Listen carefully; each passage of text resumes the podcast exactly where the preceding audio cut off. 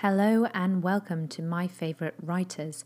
I am Abigail Tarttelin, author and screenwriter, and this is my new series interviewing my favourite female writers of 2020 and beyond. This week I'm interviewing Sharlene Teo, a Singaporean writer based in the UK. She is the winner of the inaugural Deborah Rogers Writers Award for Ponti, her debut novel. She has also won multiple fellowships, including the Booker Prize Foundation Scholarship, the David T.K. Wong Creative Writing Fellowship, and the 2014 Sozopol Fiction Fellowship. Ponti is a wonderful novel, steeped in atmosphere and set in Singapore in the 70s as well as the modern day era. I hope you enjoy my conversation with Sharlene remembering once again that this podcast is filmed for video, so the audio is not always amazing, but the interviews are really fascinating, and I hope you agree, well worth sharing as a podcast as well as on video. Having said that, if you wanted to catch the video, you can watch it on my Instagram, Abigail Tarttelin underscore, and on my YouTube, Abigail Tarttelin and I will write my name in the podcast description. For now, make your cup of tea, prepare your dinner, prepare your breakfast, whatever you like to do when you're listening to a podcast. Maybe you're in the bath. And enjoy my conversation with Sharlene Teo. Hi. Hi. Firstly, because we're in lockdown currently, and I'm in lockdown about three hours away from my parents' house, I had all my stuff there. From I moved from London, and I put all my stuff there, and I moved to here, and then I've left half my books there. So I don't have my copy of Ponti with me. So I have asked you to have some copies. Would you mind showing readers? yeah. Um, because you asked. I don't just like keep them like right by me. But yes, no, I have specifically asked Shar to have them right by her. Ta-da! This is beautiful Ponti. That groovy cover. It's like the US cover, the red one. Yeah. Yeah. The, all your covers are so beautiful. France. Groovy. Um, Very like the cover. Yeah. yeah. Cool. Oh, yeah. so, um, my first question to all of my favorite writers that I'm going to ask on um, to this podcast, video chat, whatever, um, is what was Baby You like? So, I'm interested in the period before you became a professional writer, right down to when you were born, if you want. Go. Professional writer, I love that. Um, baby me was uh, I I used to I used to bite my own hair. Is that really weird? That's not really weird. I was like a to- when I was a toddler, I used to bite my own hair, and my mom would come down the stairs and see me with wet hair, and and and she'd be like, "Why is your hair wet?" And I'd tell her, "Oh, I just washed it," even though I was like really too young to do that myself. So yeah, that's what I was like. Cool. And when did you first start writing? Were you like a, a kid who created things a lot, or? Yeah, I used to like um, write and draw my own storybooks when I was a kid. Um, so I think I've always tried writing. I have a very, very distinct, hopefully not um, false memory of going to an Easter party, which is weird because it's quite unusual in Singapore. But um, I remember there were these like colorful eggs, and I remember desperately wanting to write my name on the egg and like not really quite knowing how to spell my name. quite, quite, a quite, quite a long name. Um, so yeah, I've always I've always written. Yeah.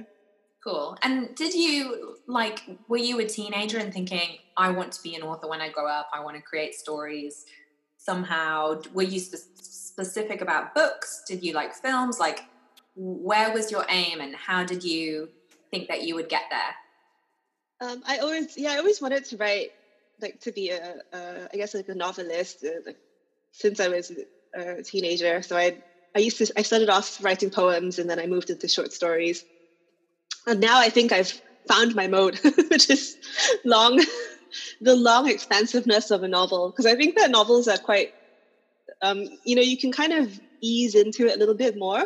Yeah. It's it's more forgiving a mode than a than a short story. I wish I could do both, but yeah. Yeah, I I prefer novels. I'm a rambler. I talk for a very long time, and you can't shut me up.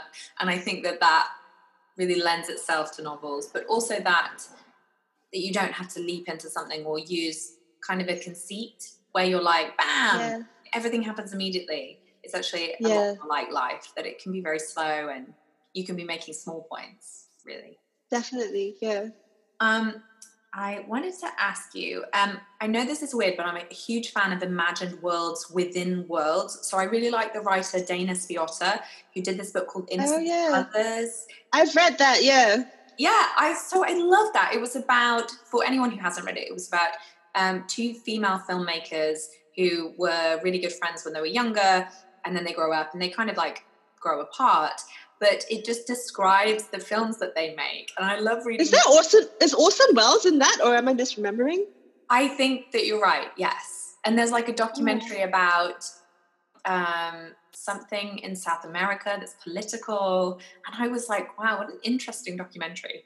And anyway, that's how I felt when I read Ponti because I, I was reading about and I'm going to kind of assume that lots of people will have read Ponti, and you can find a, a description online, but you know, I, am just going to leap into it. Um, in Ponti, there's this um, character called Amisa, and she's um, in a movie in the 70s called Ponti. And is that right? That's yeah. movie, yeah. Yeah. And um, and then it's about her as she's older and her daughter's friend and her perception of her um, and that's one strand that runs through. And so I was wondering, like, what do you think having a world within a world can tell us about these characters that we're following and the culture that they're living in? And, and why did you choose to do that in Ponti? Um, that's a really good question. Well, I think with um, ekphrastic des- descriptions, like where where there's a kind of book that's concerned with an artifact that is made up, um, I think a good example is in Paul Auster's, I think it's Invention of Solitude, which is about a a man who's watching. I've read it ages ago, so I'm paraphrasing what I remember. He he's watching a kind a kind of old film, and he, I think he finds his doppelganger on the in the film, and he kind of sets out to look for that person. But uh, either way, um, I think like books or even films about made up cultural forms um, I think it's a really, really interesting and quite playful way to explore our relationship to to art or to different um, kind of cultural mediums through that that is not mediated through comparison with like the actual thing. So yeah. like you know if I, if if if someone's writing a book about Marilyn Monroe, you know there is a whole kind of literary genre um, where people write into or around well-known historical or literary figures. I mean, that that is its own sort of practice, and and it kind of um, brings up interesting its own set of interesting questions. But I think when when you're talking about a made up film or a made up famous person or made up piece of art, that's really interesting as well because what you're you're asking the reader to do is you're making them do a double act of imagination. So yeah. they're not just imagining the characters, but they're also imagining this film or, or the, the, this trilogy of films and and and the whole kind of cultural background around that and, and the kind of um, the kind of effects that that produces is I think really interesting and it and, and to me quite childlike you know when you were a kid and you had all your stuffed toys and you, you made everything up. So yeah. I, I, really like that sense of that sense of play like not taking yourself too seriously. Um yeah something I really enjoy. Yeah me too. I I love the I like the reading experience and I like the writing experience of being like mm-hmm. like with with Ponti and with Dana Spiotta's um, Innocents and Others, the idea that it's like right, and now I'm going to ask you to believe in this other totally like it seems like a kind of a Russian doll thing where you're being yeah. asked to believe in the the world following on from that world, and it's like almost like a joke in a way, like in a in a great way. The Shaggy I, Dog story, yeah. Yeah, and I really love buying into it myself. I really love like, yeah, I yeah. believe you. So in Ponti, you know, like what do you I mean, why did you decide to take that particular genre of film and that like was that a big genre in Singapore in the 70s? Like what was the history of that? Um, I think th- there was some really well-known um, there was a really well-known Pontianak trilogy of movies, but that was made a little bit earlier than what I depict in the novel. So that was around the 50s and the 60s. around the kind of heyday of um, the film studio in Singapore. But um, once the 70s come in and, and there's more international distribution of cinema, um, people start going to theaters more for um, international pictures. Um, so Im- imports basically. So um, what happened was that the the kind of limited film studios that were around dried out. So so I kind of was interested in that that lacuna in, in history of like what happens if if someone did try to make something, but it was also like behind the curve. I also find that really something really touching about what if you you were working on an epic war novel and it and it it's like a kind of I don't know historical reimagination of a, a Jane Austen novel and you think it's a great idea and then just one month before you're submitting it to whoever you know another thing comes out. So the idea of be- being behind the curve is just really kind of tragically funny to me. I mean not funny but quite fascinating yeah you know? i've um, never thought about that but um yes as you're describing it i'm tragically funny is the i mean abby watch out for all the corona content. Oh man. Yeah i, I know. I, I was, can already like my mom was like you should write something about no. definitely being in isolation. And I was like, I really, I think I'm going to write something fun and cheerful because I can like, I can see the tube ads. Like they'll be like, he was the boy, she was the girl. They were isolating, so they were like separated by a love rendered by Corona, and that, there'll be like that kind of content. yeah, I'm just waiting for somebody to actually write the love in the time of Corona article or I think I've seen that headline like at least really? 50 times. Yeah, I've seen it many, many times. well, um what was I gonna ask you next? um Poor was- Gabriel Garcia Marquez. huh? He's turning and it's poor Gabriel Garcia Marquez. I know. He's like, I did that already. Okay. Yeah. um, but I can see so see the um the the having done something, you know, behind the curve or you know, that's not not something I was thinking about so much when I was reading Ponti as a theme, but knowing like publishing and the idea of like like when Fifty Shades of Grey came out, I remember there was a huge like next erotic novel, quick, quick, quick. And when Gone Girl Yeah. came out, um, like definitely I had people say to me like, "You should write a thriller now," and you you feel like, "What?" um, yeah. Things change so quickly. Um, so my next question, I, I explained to Shar before we came on that I'm trying to go fast because obviously, like I'm uploading from my phone and it's um, working with really big files. So if it's like 20 minutes, it's much easier to do than 30 minutes. That's fine. Um, so one of my favorite things about Ponti was the setting, and I also spoke to Rowan about this when I interviewed her last week. Um, and I, I guess I just love the setting and uh, settings of things in general. Like I won't read a book where I'm like, oh, I'm not very interested in that setting.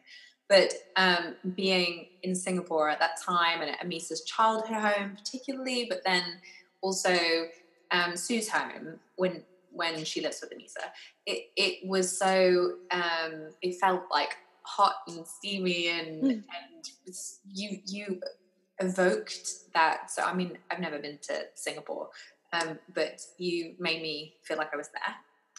And Oh. I, I guess I, I I wanted to ask you because um, if you know, it feels like there's there's not tons of fiction, certainly that I've not read tons of fiction set in Singapore. I, I'm wondering, like, how as a Singaporean author, do you feel really responsible for writing stories set in Singapore? Do you feel like you you have to, and that's really important, or are you just are you really interested in it? Will will your continuing work be set in Singapore? What do you think?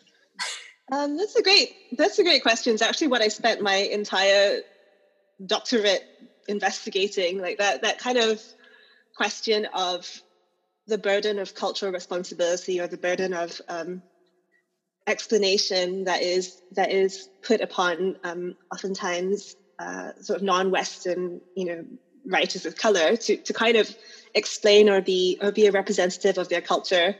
Yeah. Um, so I think that that's just that's just one of the one of the questions that I suppose that all writers have to ask themselves. with regards to like their identity position, like you know what, how how free do they feel to kind of express um, are kind of stories from from a particular position of of I don't know either removal or familiarity. Um, I think this is an ongoing sort of an ongoing sort of um, process of working things out. I definitely don't feel like obliged to to write about any particular thing, but I am very much aware of how I'm perceived um, in terms of as a Singaporean writer and what that might show up in terms of uh, readers' expectations of the kind of work that I produce. Yeah. The number of times that I've been um, I've been told that my English is really good, and um, there's been an assumption that I, I wrote the book in Mandarin is quite quite a few times. I wish that my Mandarin was so good that I could write a whole book in, in it. um, that's super interesting. I'm so glad that that that was something that because it, it really interests me the idea of like yeah that being given that responsibility as an individual for really something that you know say the british publishing industry ha- failed to do for so many years and failed to represent for so many years and then and yeah super interesting I, i'm i'm glad that that was a okay question to ask as well no no totally Um, I think, so I, yeah, I think the landscape is much better now as, as well. I yeah. mean, the publishing landscape, there a lot of different writers' voices coming through. Yeah, definitely. Mm. And, and, you know, long may it continue. Um, so I know you've been isolating alone. Ha- have you been writing, and uh, how's it been for you? Like, what are you working on? Is there a follow-up to Ponti coming? Will it be? I'm not. No Ponti sequels. Ponti's done. no more Ponti. um, uh, it, it's more like um, yeah, I'm working on my follow-up book. Um, I'm quite slow though, so like I, I try doing the thing of being quite rigid with myself and making sure that I got down a certain number of words, and I did, like you know, manage to get into the habit of it, but I found that I have to go back and re redo it. that's, that's what I'm doing, really. And um, I've been keeping busy by, uh, I've been doing quite a lot of drawing. So I've just drawn like oh, cool. bird, for example. Oh, uh, I was going to ask you if you were still drawing because you said that you used to um, do picture books in your childhood. A little dog? Did you make him? Hi. Yeah, I I uh, felted felted him. So I've been been turning to arts and crafts quite a lot. Oh. This oh, this scary little guy is quite terrifying. like, eh, Hi, Abby. Oh my god, that's uh, so cute. You should give them to people for presents. Uh, that's why I intend to. I intend to become really good at it, and then just not get anyone presents for the rest of my life, and just I, make them little little felt versions of. I'll make little felt you when I get better. Brilliant. I'd be very satisfied with that. I am. I love homemade stuff. I do. I crochet. That's the only crafty thing I really do. But I crochet. Really good for all my friends who have kids, and then I do a blanket for all the kids born in the family, so that they oh. like, have one to, you know, like it's super special at the beginning of somebody's yeah. life have all these things that, and and in our house as well. I just I love the idea of having things that are really significant and that are only made by friends or we were talking so nice. about buying things from independent makers and how I'm not wearing yeah. it today. But um, yeah, I super like that idea. It's so much more special, isn't it? Right. Yeah. Cool. Well, um, so before we go, um, I'm going to ask you the same two last questions I asked Rowan. Which one was, um, can we have a recommendation from your recent or current reading? And the second one was, who do you think I should also interview on this series? Oh God. Um, okay. Um, I I think off the top of my head, how much of how much of these hills is gold by uh, C. Pam Zhang is amazing. Okay. Probably the best. That you lo- I think you would you would love it. Review. It sounded so much fun. It's like in the like. It's like a Wild West, like like Chinese um, orphans in the Wild West and it's it's really great. I think that you I think that you'd love it. It's I think I would too. Right up your alley. Yeah. Um, so that that's what I recommend. I guess in terms of who who would be good, um, Megan Hunter. Okay. Yes. Megan Hunter, and she's got um, an amazing book coming out soon, which I also love, um, The Harpy.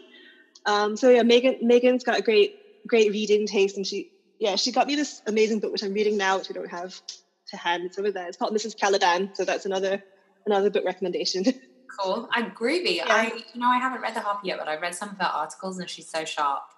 So that would be. Oh yeah. Reach out to her. Yay. Groovy. Thank you very much. Groovy. Thank you so much for coming on here and letting me see into your home. And I, I always think like, you know, when people like go around with estate agents and see things that I'm like, that that's the home that Shar decided to to rent. And that's like, that's so interesting.